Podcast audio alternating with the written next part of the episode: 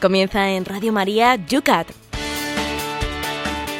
El Catecismo para Jóvenes explicado en Radio María por el Obispo de San Sebastián, Monseñor José Ignacio Munilla.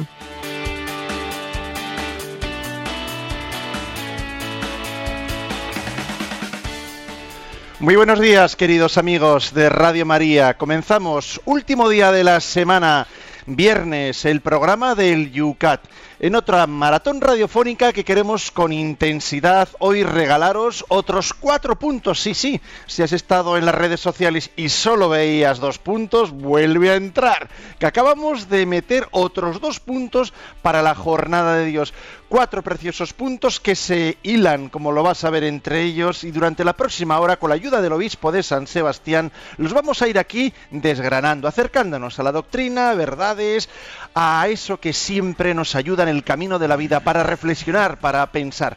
La actualidad en San Sebastián es la lluvia, sigue y sigue y sigue lloviendo, primera plana de todos los periódicos, con 8 grados. ¿Cómo está la cosa por San por Madrid, Cristina? Pues no es que me guste ganar siempre, pero 11 graditos. Hoy también ganamos, Padre Esteban. ¿Y estáis de secano o llueve? Aquí de momento la lluvia no nos está dejando muy mojados. A ver si os compartimos algo. José Ignacio, lo que está lloviendo y mucho también a nivel nacional son tantos escándalos de corrupción. Si en la política teníamos poco que se multiplica por todos los sitios y colores, también nos llega ya hasta el deporte. O sea, esto está que trina.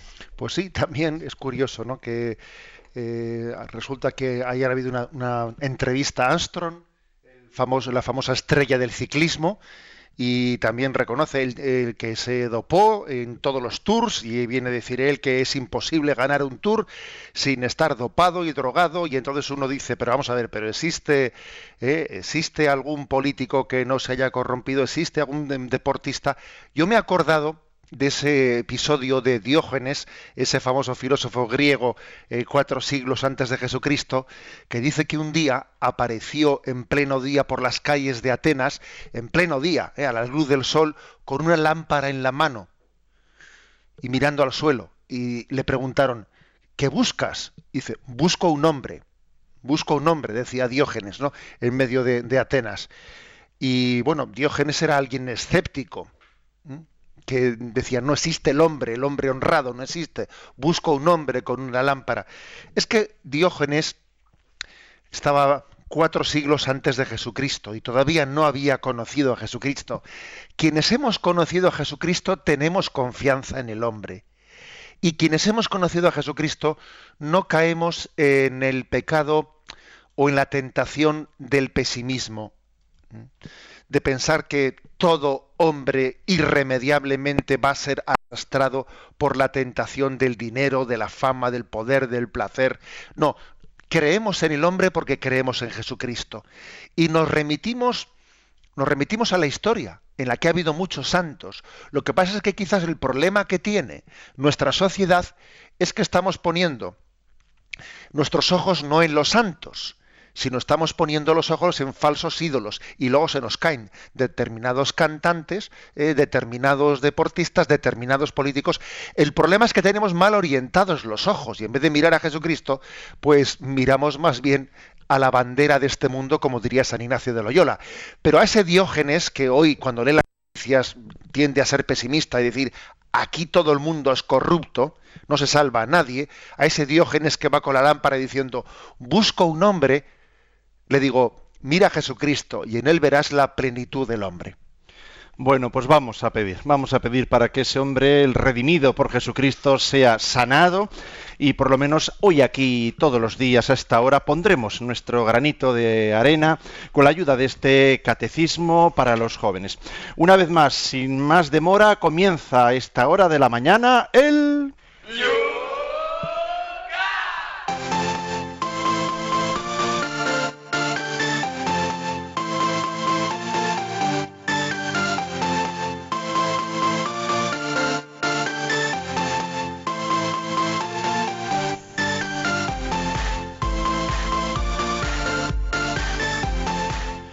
Comenzamos este programa con esos eh, puntos que quedaron, también cuatro fueron en el día de ayer. Era el 148 que inauguraba el programa. ¿Puede María ayudarnos realmente? Y Mercedes nos preguntaba, mi pregunta es si ese puesto destacado que tiene la Virgen María en el cielo, de quien decimos que intercede por nosotros, es por motivo de ser madre de Jesús o por su santidad, nos pregunta. ¿Por ser madre de Jesús o porque es santa? Bueno, lo cierto es que las dos cosas en ella coinciden. ¿eh? El Evangelio dice, estos son mi madre y mis hermanos, los que buscan la voluntad de Dios. O sea que María, en el fondo, su santidad es lo que le da un puesto de preeminencia ¿eh? junto a Dios, no meramente los lazos carnales, sino su santidad, eso es obvio. Pero es que en ella coinciden ambas cosas. ¿Eh? Entonces no se puede decir o una cosa u otra, no.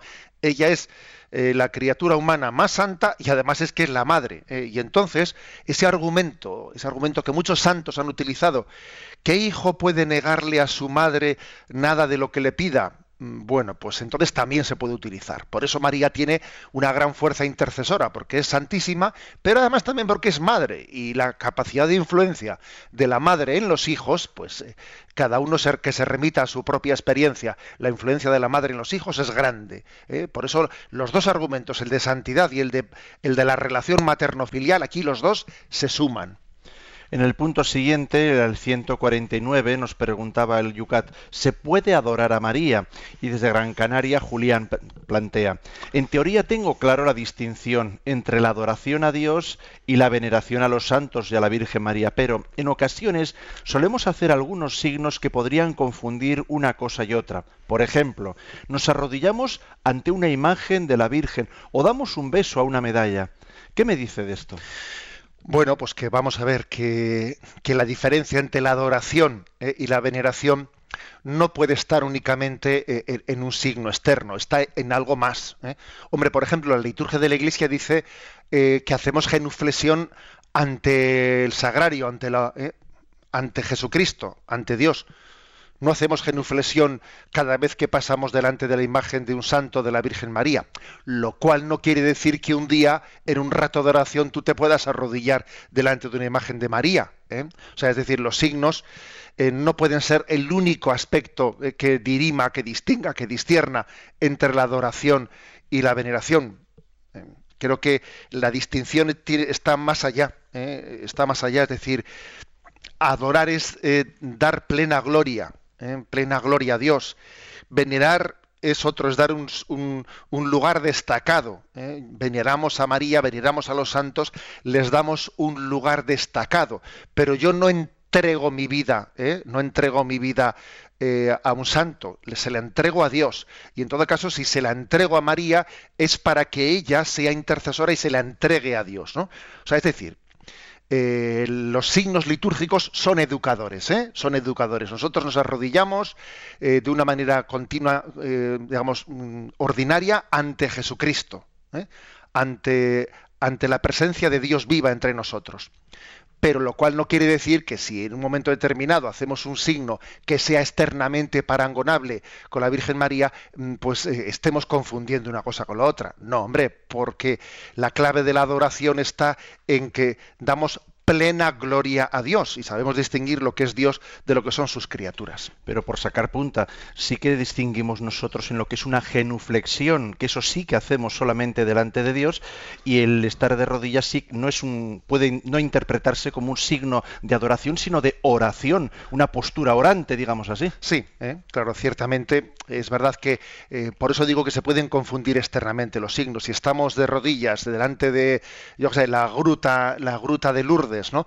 Mm, estamos e, ese signo de estar arrodillado es un signo que más bien expresa mi actitud de recogimiento y oración, ¿eh? más que mi, eh, mi, reconocimiento de la divinidad. La genuflexión, sin embargo, no solo, es un no, no solo es un recogimiento en oración, sino que es el reconocimiento de la divinidad de Jesucristo. En el número 150, ¿puede realmente la Iglesia perdonar los pecados? Nos dice Miguel Ángel, a una persona que por un problema de salud no pudiera salir de casa, ¿sería válido poder realizarle el sacramento de la confesión por videoconferencia? ¿Hay algún caso en el que se podría ser válido de esta forma? Bueno, pues no, ¿eh? o sea, es decir, no, la Iglesia no admite la celebración de sacramentos por videoconferencia. ¿eh? Porque un sacramento es un encuentro personal con Jesucristo y el sacerdote, el sacerdote es un signo, ¿eh? un signo visible de esa presencia de Jesucristo. Y si en un momento determinado ese sacerdote no, es, no puede estar físicamente presente, oye, pues mira, pues para eso está lo que se llama un acto de presencia de Dios, una comunión espiritual, etcétera, etcétera, ¿no? Pero un sacramento es un sacramento y vamos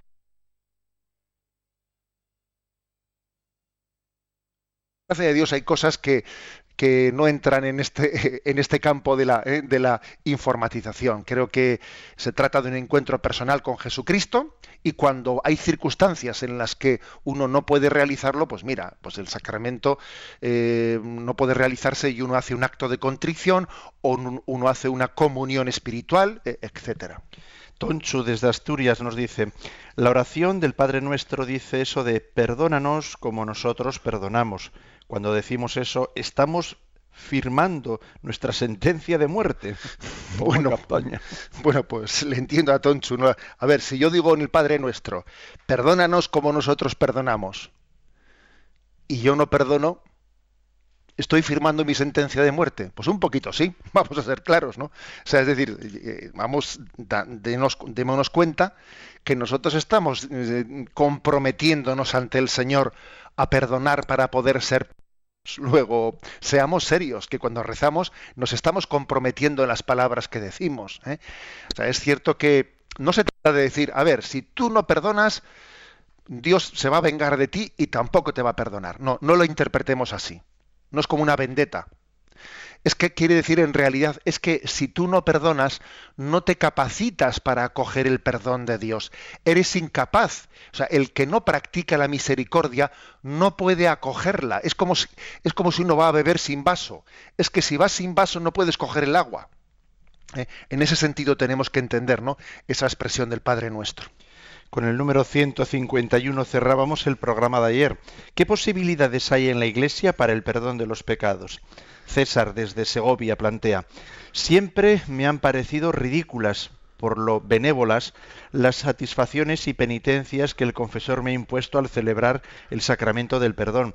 Y eso me parece que tiene un riesgo de devaluación del sacramento de la reconciliación.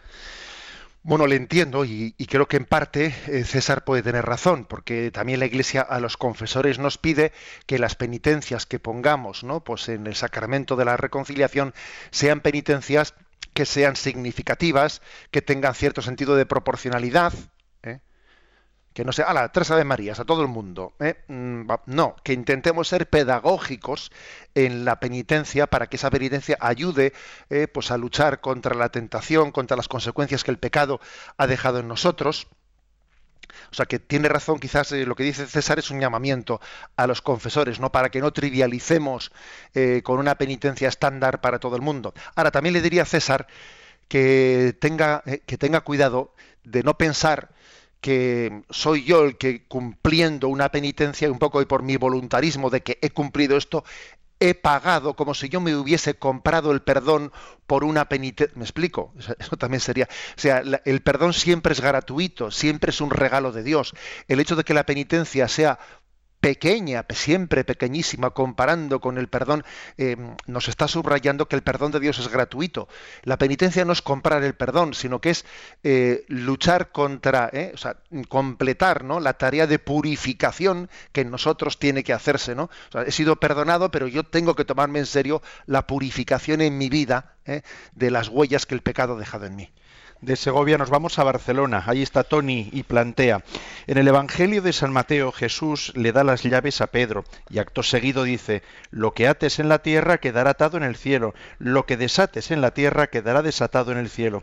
Mi pregunta es sobre la imagen de las llaves. ¿Qué significa la imagen de las llaves? ¿San Pedro es el portero? Bueno, pues está bien preguntado. Es con mucha frecuencia en la imaginería eh, de los retablos, etcétera. A San Pablo se le suele ver con la espada, ¿no? Porque murió eh, decapitado. Y a, y a San Pedro se le suele ver con las llaves. Y bueno, ¿esto qué es el portero? No, eh, ciertamente la imagen de las llaves es una imagen que significa te doy la autoridad de atar y desatar, de abrir y de cerrar, ¿eh? pero no en el sentido de eh, pues el portero, que muchas veces hemos hecho el chiste ese de que está, está San Pedro en la puerta del cielo y le dicen, bueno, eso, como os podéis imaginar, entra dentro de la eh, imaginaría popular. No, no se trata de llave en sentido de portero, sino mm, de que el Señor le ha encomendado la autoridad sobre la casa el poder de atar y desatar del cual hablábamos otro día. Lo que atéis en la tierra quedará atado en el cielo, lo que desatéis en la tierra quedará desatado en el cielo. Cuando se administra el sacramento ¿eh? del perdón de los pecados, se está atando y desatando. Se está desatando eh, las ataduras del pecado. Se desatan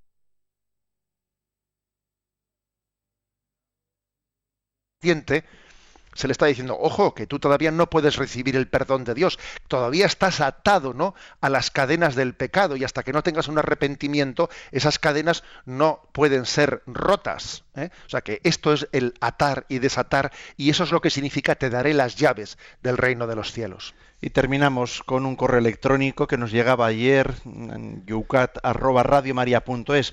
Es de Cari Cortés que dice, ¿qué efectos tiene el agua bendita?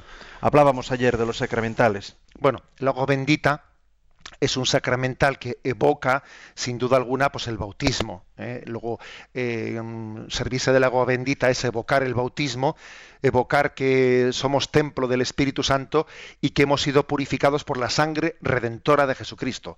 Luego, esto es lo que significa el agua bendita.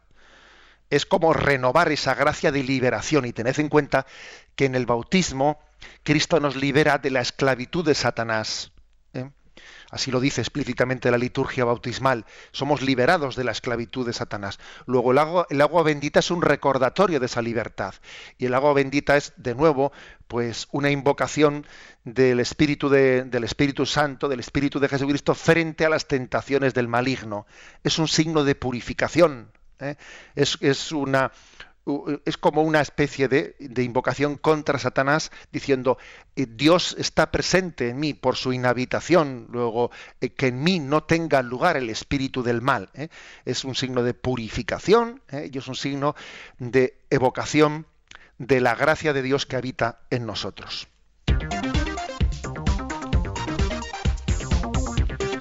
Vamos adelante porque queremos este día de hoy tratar cuatro puntos. Son las 8 y 18 minutos, 7 y 18 minutos y desgranamos el primer punto, el 152 en el programa de hoy. ¿Por qué creemos en la resurrección de los muertos? Y la respuesta es la siguiente. Creemos en la resurrección de los muertos porque Cristo ha resucitado de entre los muertos. Vive para siempre y nos hace partícipes de esa vida eterna. Cuando un hombre muere, su cuerpo es enterrado o incinerado. A pesar de ello, creemos que hay una vida después de la muerte para esa persona. Jesús se ha mostrado en su resurrección como Señor de la muerte. Su palabra es digna de fe. Yo soy la resurrección y la vida. El que cree en mí, cuando haya muerto, vivirá. Bueno, un punto breve. Por cierto, me atrevo a hacer una pequeña. Ya sabéis que el Yucat no es un eh, catecismo oficial de la Iglesia Católica, que es una, eh, pues digamos, un instrumento hecho para los jóvenes, pero que no tiene ese, eh, no, no, ha tenido todo ese grado de revisión que tiene por parte de la Iglesia, pues el catecismo mayor o el compendio del catecismo. Y a veces encontramos algunas expresiones, pues que por traducción del alemán, etcétera, les puede faltar un poco de, de revisión. Por ejemplo, aquí veo que hay una, una expresión que que necesitaría un matiz. Dice, cuando un hombre muere, su cuerpo es enterrado o incinerado. No, enterrado o incinerado no es una cosa u otra. Aunque sea incinerado, luego tiene que ser enterrado después de incinerado. O sea, la incineración no se contrapone al, entierro, sino que es, mm, en todo caso, un paso previo para enterrarle. Bueno, cierro el matiz porque hablamos de otra cosa hablamos de que nuestra fe es la fe en la, eh, la, fe en la resurrección, no meramente una fe en la pervivencia, que el hombre de alguna manera pervive. No, en la fe cristiana, eh, la fe es verdaderamente atrevida. Somos atrevidos, ¿eh? creemos en la resurrección. Ahora hablaremos también en las siguientes preguntas de esto, porque las cuatro preguntas de hoy están muy entrelazadas. ¿Y por qué creemos? porque nosotros partimos no de una teoría, sino partimos de la persona de Jesucristo. Y como en Él hemos visto que la vida después mm, de la muerte coincide con su resurrección, bueno, pues entonces nosotros, para nosotros creer en la vida eterna y creer en la resurrección son dos cosas que están íntimamente, íntimamente ligadas. Creemos en ello porque creemos en Él, en Jesús. ¿Eh? O sea, para nosotros la fe en el más allá no nace de una teoría, sino nace de la persona de Jesucristo. Lo que en Él ha acontecido, esperamos que también pueda acontecer en nosotros. Él es el hermano mayor, Él es el primogénito de entre los muertos. Si es el primogénito es porque es el mayor. Nosotros somos los hermanos menores. ¿eh? Fijaros, así se le, se le confiesa a Jesucristo, el primogénito de entre los muertos. Si Él ha sido el primero entre los muertos de haber resucitado, nuestra esperanza está fundada en Él. La típica cosa que se dice, ¿no? Claro, nadie ha venido del otro mundo a contarlo, que venga alguien a contar del otro mundo. Perdón, sí ha habido uno que ha venido, que es Jesucristo, eh, no, digamos, no repitamos ¿no? esa retaila falsamente, sí ha venido a dar testimonio del más allá. Ese Cristo resucitado se aparece y le dice a Tomás, y no seas incrédulo, sino creyente, trae tus manos y toca el agujero de mis manos y de mi costado, y no seas incrédulo, sino creyente. ¿eh? Eh, por lo tanto, nosotros damos fe a Jesucristo. Yo soy la resurrección y la vida. El que cree en mí, aunque haya muerto, vivirá. Y no solo damos fe a sus palabras, no, más todavía, damos fe al acontecimiento que, del que hemos sido testigos a través de los apóstoles, de su muerte y resurrección. Él se presentó a sí mismo como la resurrección y la vida. Y después de decirlo, lo hizo. Lo dijo y lo hizo. O sea, se, se presentó a nosotros resucitado, ¿no? Dándonos plena confianza en que ese misterio, él había abierto las puertas de la muerte. La muerte permanecía eh, como una puerta eh, clausurada mm, y nadie era capaz de, abrir esa puerta. Eh, acordaros de ese pasaje del, del, libro de Apocalipsis. Yo lloraba porque veía un libro que estaba sellado y nadie era capaz de abrir el libro.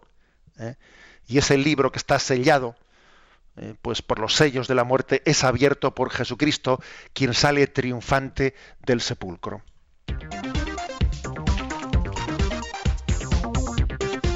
Continuamos adelante. El siguiente punto del Yuca 154. ¿Qué pasa? Vamos a ver. 153. Un momentito. ¿Por qué creemos en la resurrección de la carne? Y esta es la respuesta. ¿Por qué creemos en la resurrección de la carne? El término bíblico carne designa al hombre en su condición de debilidad y de mortalidad. Pero Dios no contempla la carne humana como algo de escaso valor. En Jesús, el mismo término carne, encarnación, pasa para salvar al hombre, perdón, lo he leído mal, en Jesús, Él mismo tomó carne, encarnación, para salvar al hombre.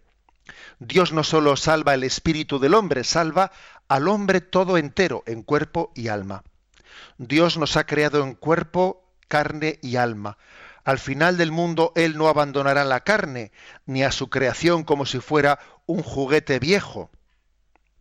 En el último día nos resucitará en la carne, esto mismo quiere decir que seremos transformados, pero que nos encontraremos no obstante en nuestro elemento. Tampoco para Jesucristo fue un mero episodio el estar en la carne.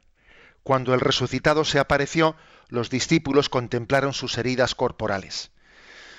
Bueno, en tiempos de Jesucristo, eh, la filosofía griega, que era una de las más eh, predominantes, ¿no? Pues en, aquel, en aquel momento, porque ya sabéis que lo propio de los, eh, de los romanos no fue tanto la filosofía, lo propio de los romanos, la gran contribución de los romanos a, pues a la humanidad ha sido más bien su sistema jurídico, pero los griegos, sin embargo, habían aportado más el pensamiento filosófico.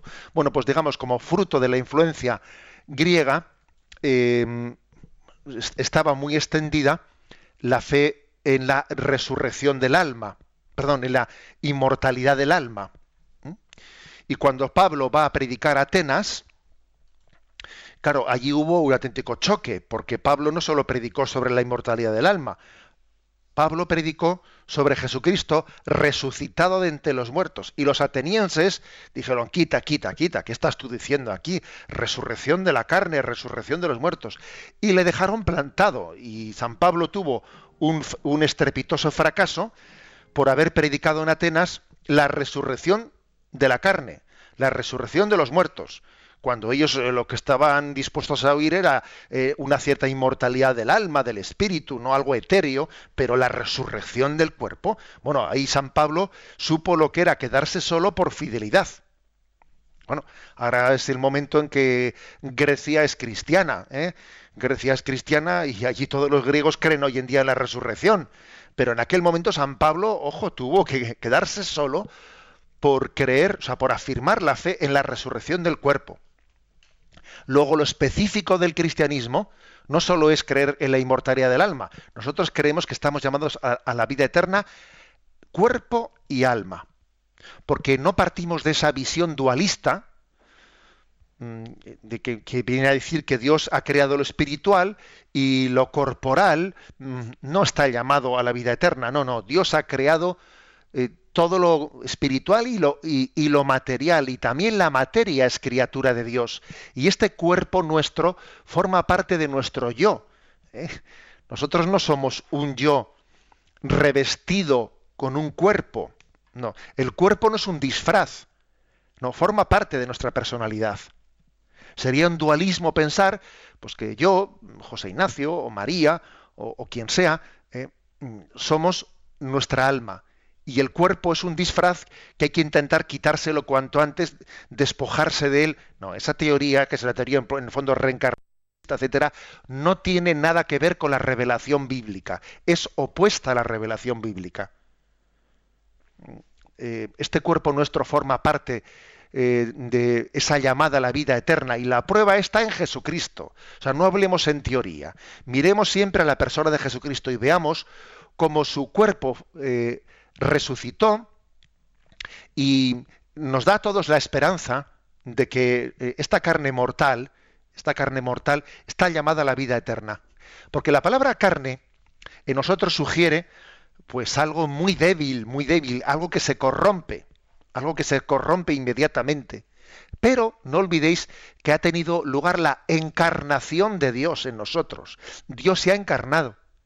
Y a partir de ahí lo que en sí mismo es muy débil y corruptible, que es nuestra condición corporal y carnal, eh, pues por la encarnación de Dios ha recibido la semilla de la vida eterna.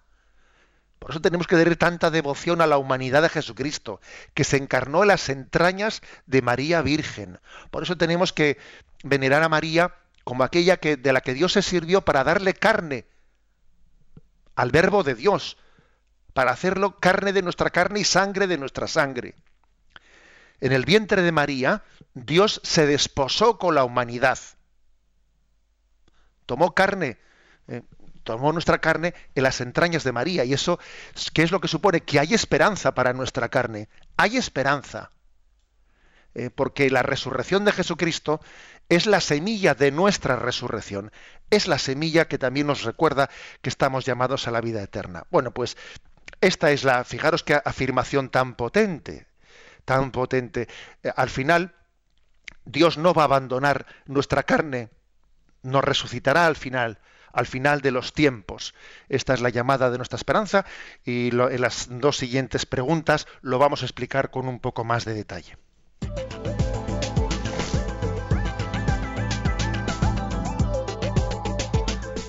Pero antes vamos a dar un tiempo para que podáis vosotros también participar cuando son las 8 y 30 minutos, 7 y 30 minutos para nuestros amigos canarios.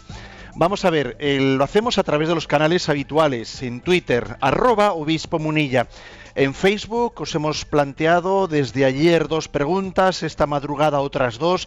Ahí tenéis las cuatro preguntas de hoy. Debajo de cada una, por favor, de vuestra pregunta, en la que encaje vuestra pregunta, hacerlas ahí en Facebook, no en eh, eh, posteriores, sino en la misma pregunta donde os las hemos planteado. El correo electrónico ya lo sabéis, yucat@radiomaria.es y también tenemos siempre abierto el teléfono. Participa llamando al 91 153 8550.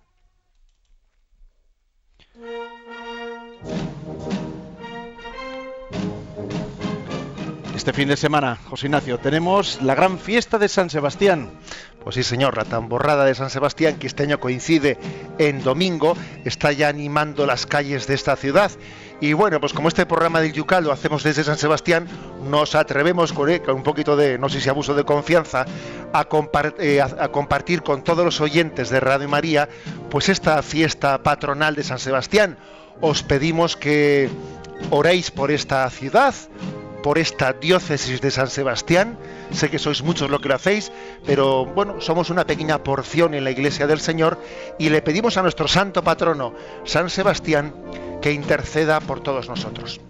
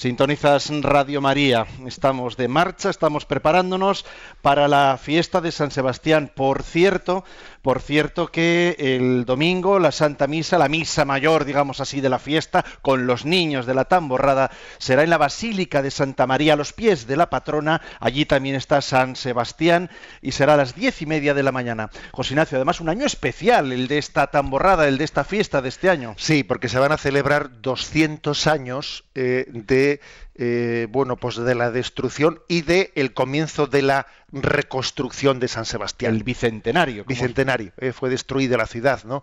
Pues mm, en un hito, en un hito tremendo, en, una gran masacre y, bueno, aquel, aquel enfrentamiento entre los ejércitos franceses y ingleses, etcétera, que, que, en una batalla pues que fue fue muy destructiva, sin embargo, se encontró con un pueblo que en la sacristía de la iglesia de San Vicente de la parte vieja, que es prácticamente lo único que queda de esta ciudad que no fue destruido, bueno, pues allí en esa sacristía de esa iglesia se tomó la decisión de comenzar de nuevo la reconstrucción, ¿eh? la reconstrucción de esta, de esta ciudad.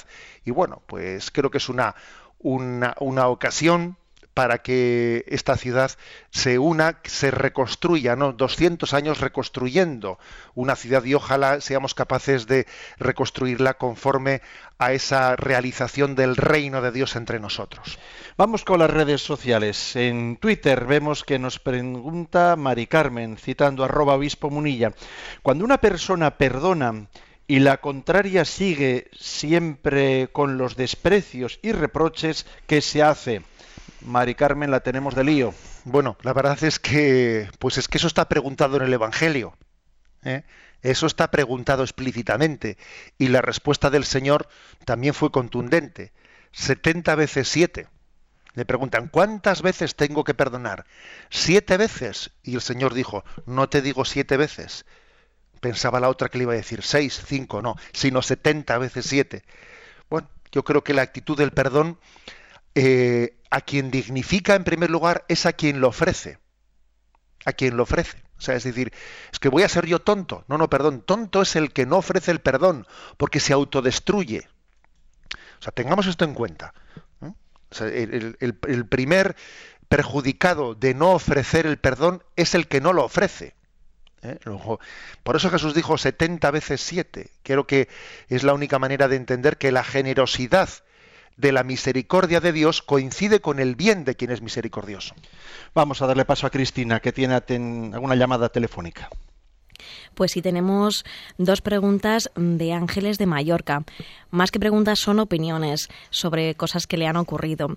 Eh, su cuñada le comentaba que para ella era mucho más importante o sentía mucho más la presencia del Señor cuando rezaba sola en su habitación que cuando estaba en la iglesia. Entonces Ángeles se pregunta si esto es correcto. Y la segunda opinión es acerca de una señora a la que le regaló una estampa con la imagen de Jesucristo y la señora le dijo, yo creo en Dios. Y ella le dijo, Jesús es Dios. Le dijo, no, no, yo creo en Dios Padre. Bueno, pues quería saber un poco la opinión sobre estas dos situaciones. Bueno, la verdad es que sobre la primera, decir lo siguiente, Jesucristo es nuestro modelo. Y Jesucristo tuvo, pues, digamos, tres tipos de oraciones, ¿eh? si uno ve los evangelios. Jesús iba a la sinagoga y rezaba litúrgicamente con el pueblo judío.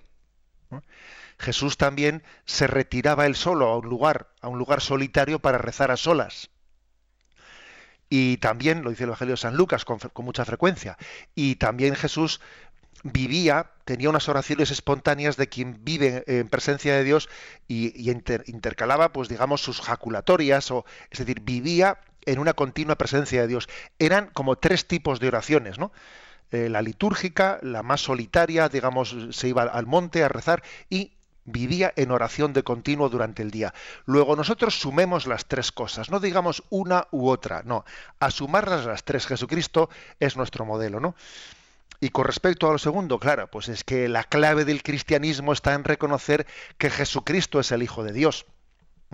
Pues quien esa señora que o quien fuere, ¿no? Que dice, "No, no, yo reconozco que Dios es el Padre, pero no Jesucristo." Bueno, pues mire usted, todavía usted está en el Antiguo Testamento.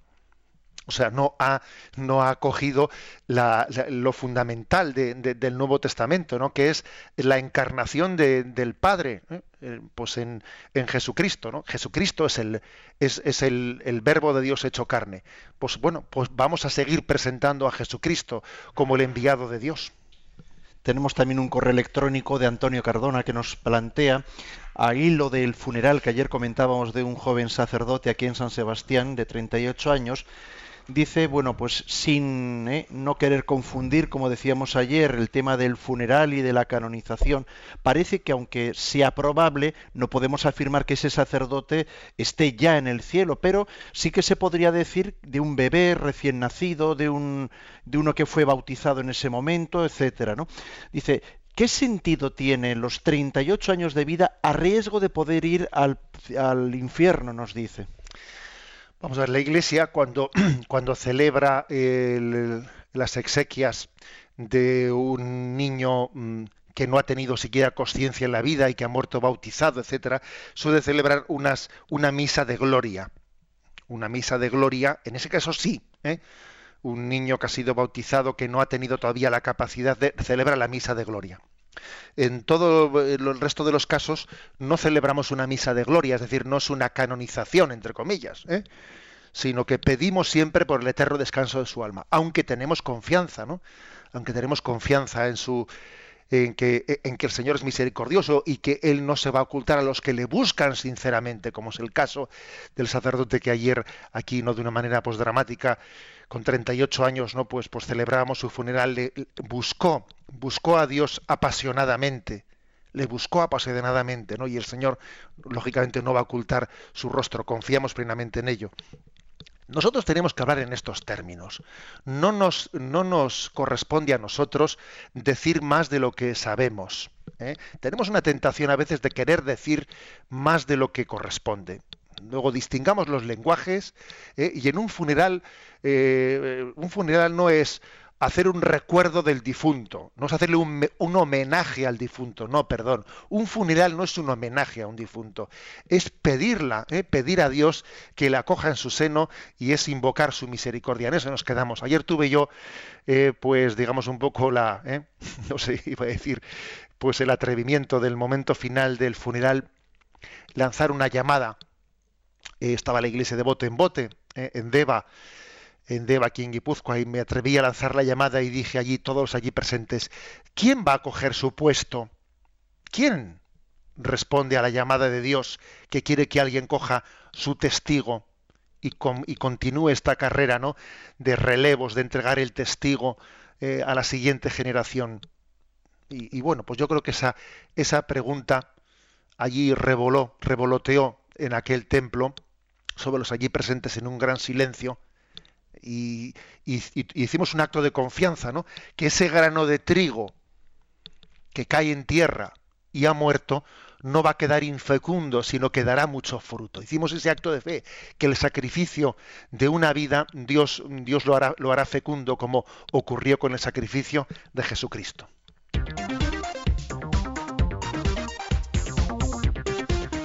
Continuamos en esta segunda parte del Yucat, cuando son las 8 y 41 minutos, 7 y 41 minutos en las Islas Canarias. Punto 154. ¿Qué pasa con nosotros cuando morimos? Y dice el Yucat, en la muerte se separa el cuerpo y el alma. El cuerpo se descompone, mientras que el alma sale al encuentro de Dios y espera reunirse en el último día con el cuerpo resucitado. El cómo de la resurrección de nuestro cuerpo es un misterio. Una imagen nos puede ayudar a asumirlo. Cuando vemos un bulbo de tulipán, no podemos saber qué hermosa flor se desarrollará en la oscuridad de la tierra. Igualmente no sabemos nada de la apariencia futura de nuestro, de nuestro nuevo cuerpo. Sin embargo, San Pablo está seguro, se siembra un cuerpo sin gloria, resucita glorioso.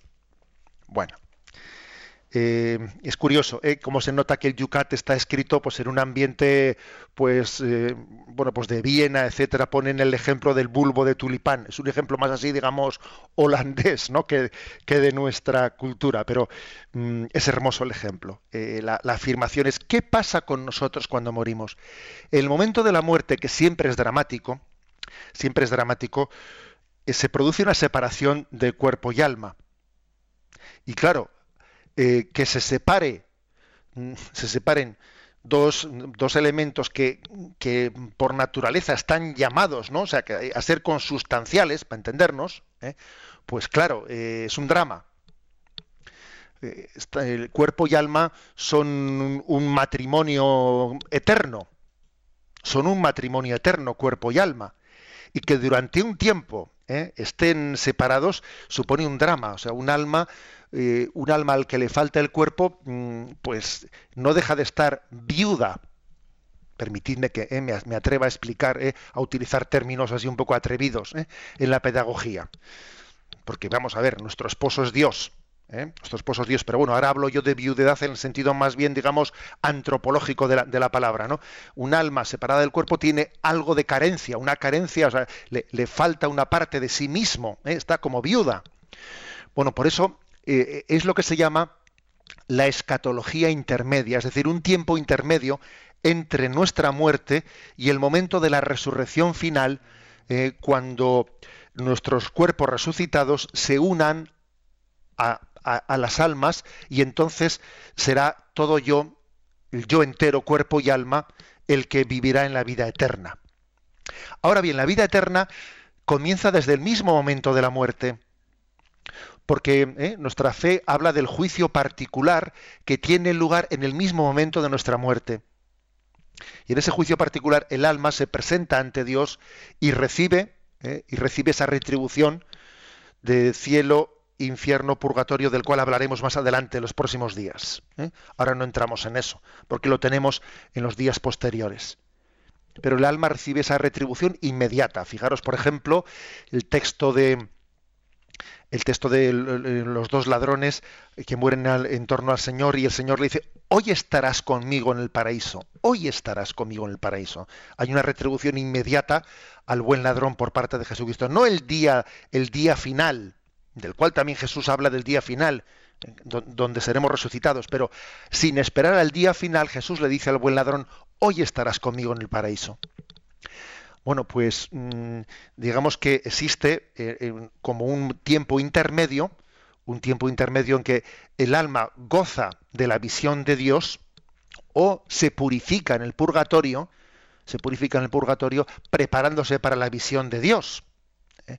sin el cuerpo todavía, ¿eh? sin el cuerpo esperando la resurrección del cuerpo, de, manera que el día de la resurrección, el gozo pleno el gozo pleno de uno dice bueno ¿y qué, y qué se añade el día de la resurrección final para las almas que ya están en el cielo por ejemplo Santa Teresa de Jesús no Santa Teresa de Jesús está en el cielo.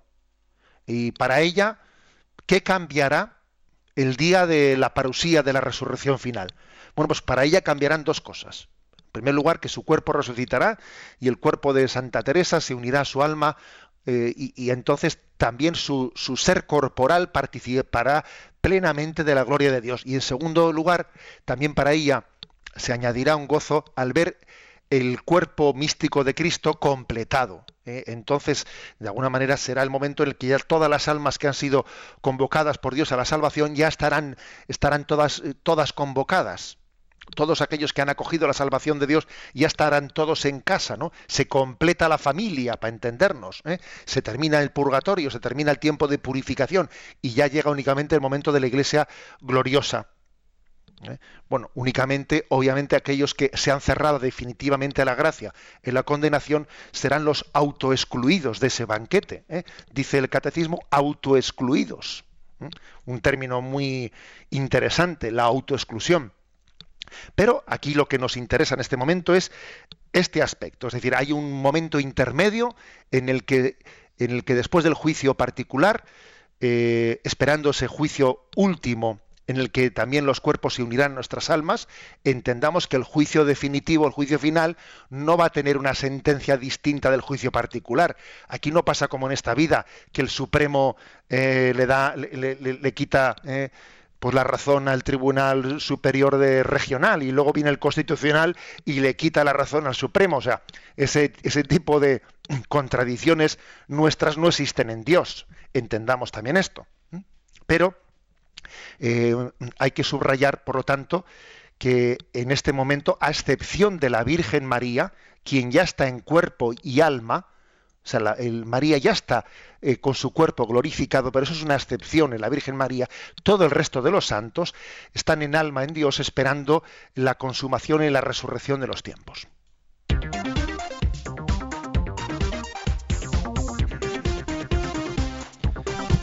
Y acometemos el último punto del programa de hoy, es el 155. ¿Cómo nos ayuda Cristo en la muerte si confiamos en Él? Bueno, pues dice esta respuesta. Cristo nos sale al encuentro y nos conduce a la vida eterna. Aquí una cita preciosa de Santa Teresita del Niño Jesús, Santa Teresita de Lisieux. No me recogerá la muerte, sino Dios. Y continúa explicando el Yucat. Contemplando la pasión y la muerte de Jesús, incluso la muerte puede ser más llevadera. En un acto de confianza y de amor al Padre podemos decir sí como hizo Jesús en el huerto de los olivos. Esta actitud se, denomina sacrificio espiritual. El que muere se une con el sacrificio de Cristo en la cruz.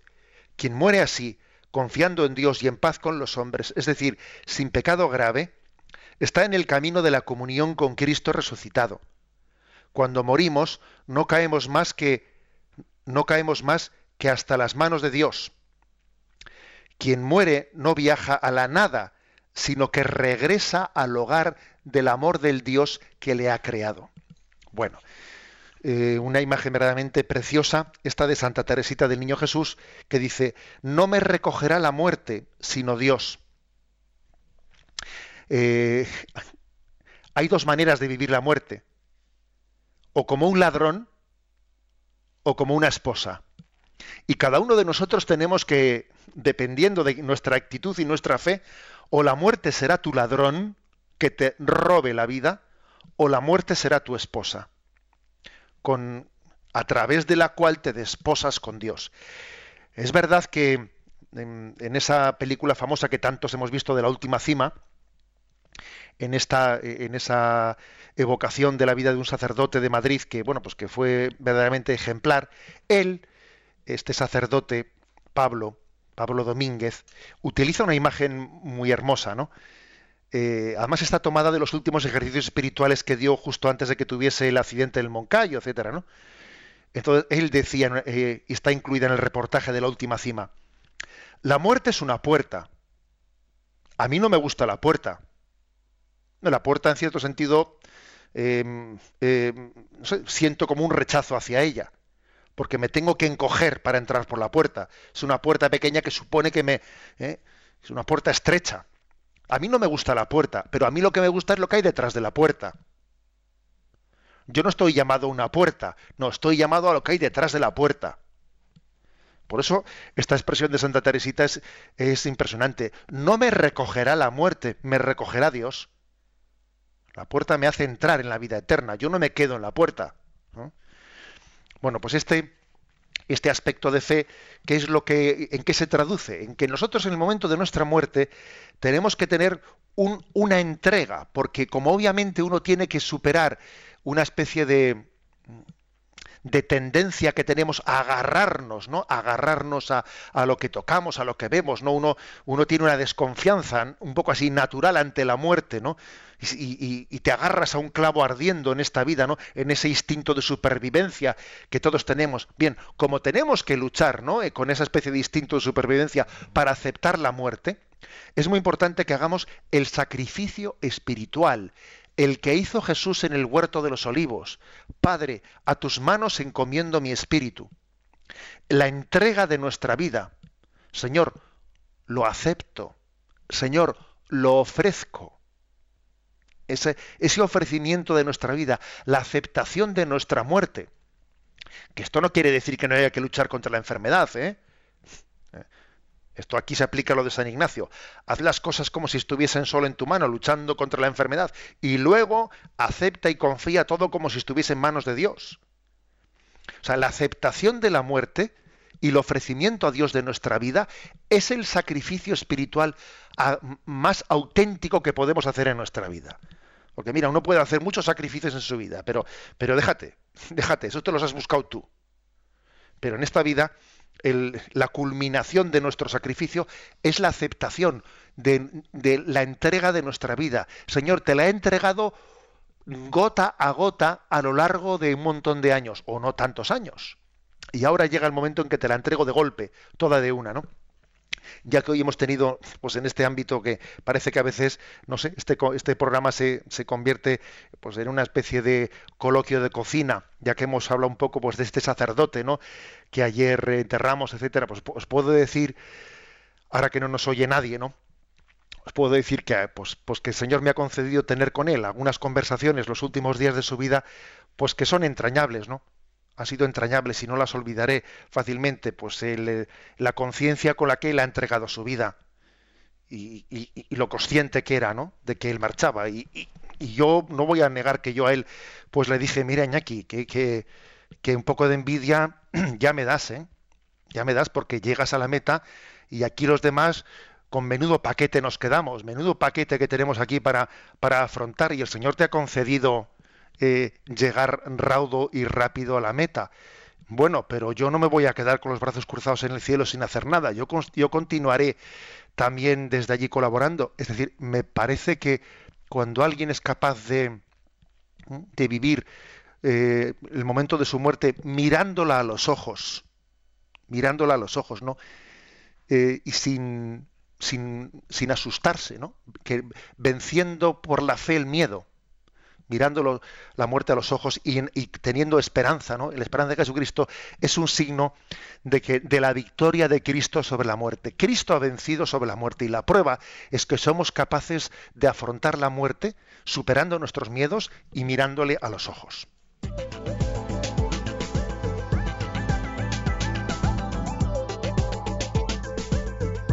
Vamos a dedicar los últimos minutos, segundos casi casi de este programa a atender vuestra participación que estoy viendo que también en torno a este tema es muy activa.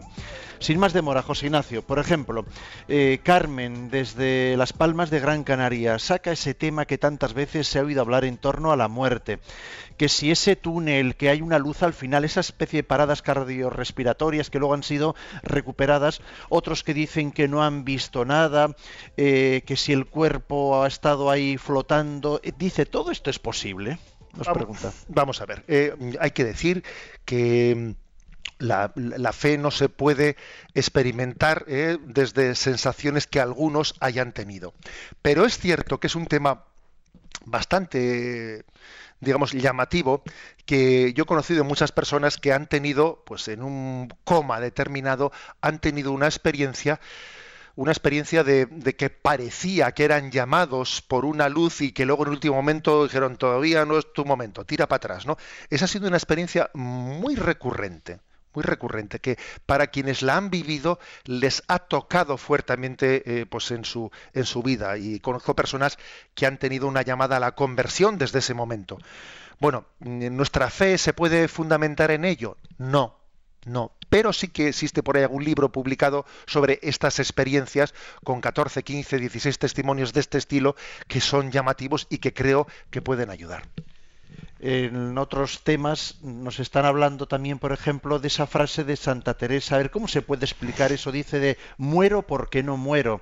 Eh, respecto al cuerpo y el alma, que, ¿cómo puede tener ese deseo? Bueno, pues la verdad es que aquí viene, viene recogido en el Yucat. ¿eh? Tan alta vida espero que muero porque no muero. Pues es que lo, es, lo, es lo que dice San Pablo. San Pablo dice, a ver, estoy en un dilema. Por una parte, marchar de esta vida y estar con el Señor es lo mejor y suspiro por ello. ¿eh? Y por otra parte, por otra parte, pues si, si, si, el Señor me pide el sacrificio de quedarme y de seguir luchando, pues hombre, pues lo haremos. Si es que, si es que obviamente ese sentimiento, si estamos enamorados de Dios y amamos a Dios, y claro, y buscamos la plenitud del amor, pues uno suspira por la vida eterna. Que luego hay algo en él también que se agarra a esta vida, pues sí, es entendible. Pero si no tenemos lo primero, si no suspiramos por la vida eterna, es que hay falta de relación con Dios y hay falta de amor y de fe y de esperanza. ¿Eh? Luego no, nos debería de preocupar que no tuviésemos deseo del cielo. No tenemos tiempo para más, pero el lunes volveremos con todas las preguntas que se quedan aquí en el tintero, más las que en este fin de semana vayáis realizando. ¿Qué, qué punto tenemos, José Ignacio, para el lunes? ¿El 156? A ver, sí, para después de San Sebastián vamos a hacer 156, que es la vida eterna, 157, seremos llevados a juicio después de la muerte, y 158, ¿en qué consiste el cielo? Tres puntos, pues, para el lunes. Recibimos la bendición. La bendición de Dios Todopoderoso, Padre, Hijo y Espíritu Santo. Alabado sea Jesucristo.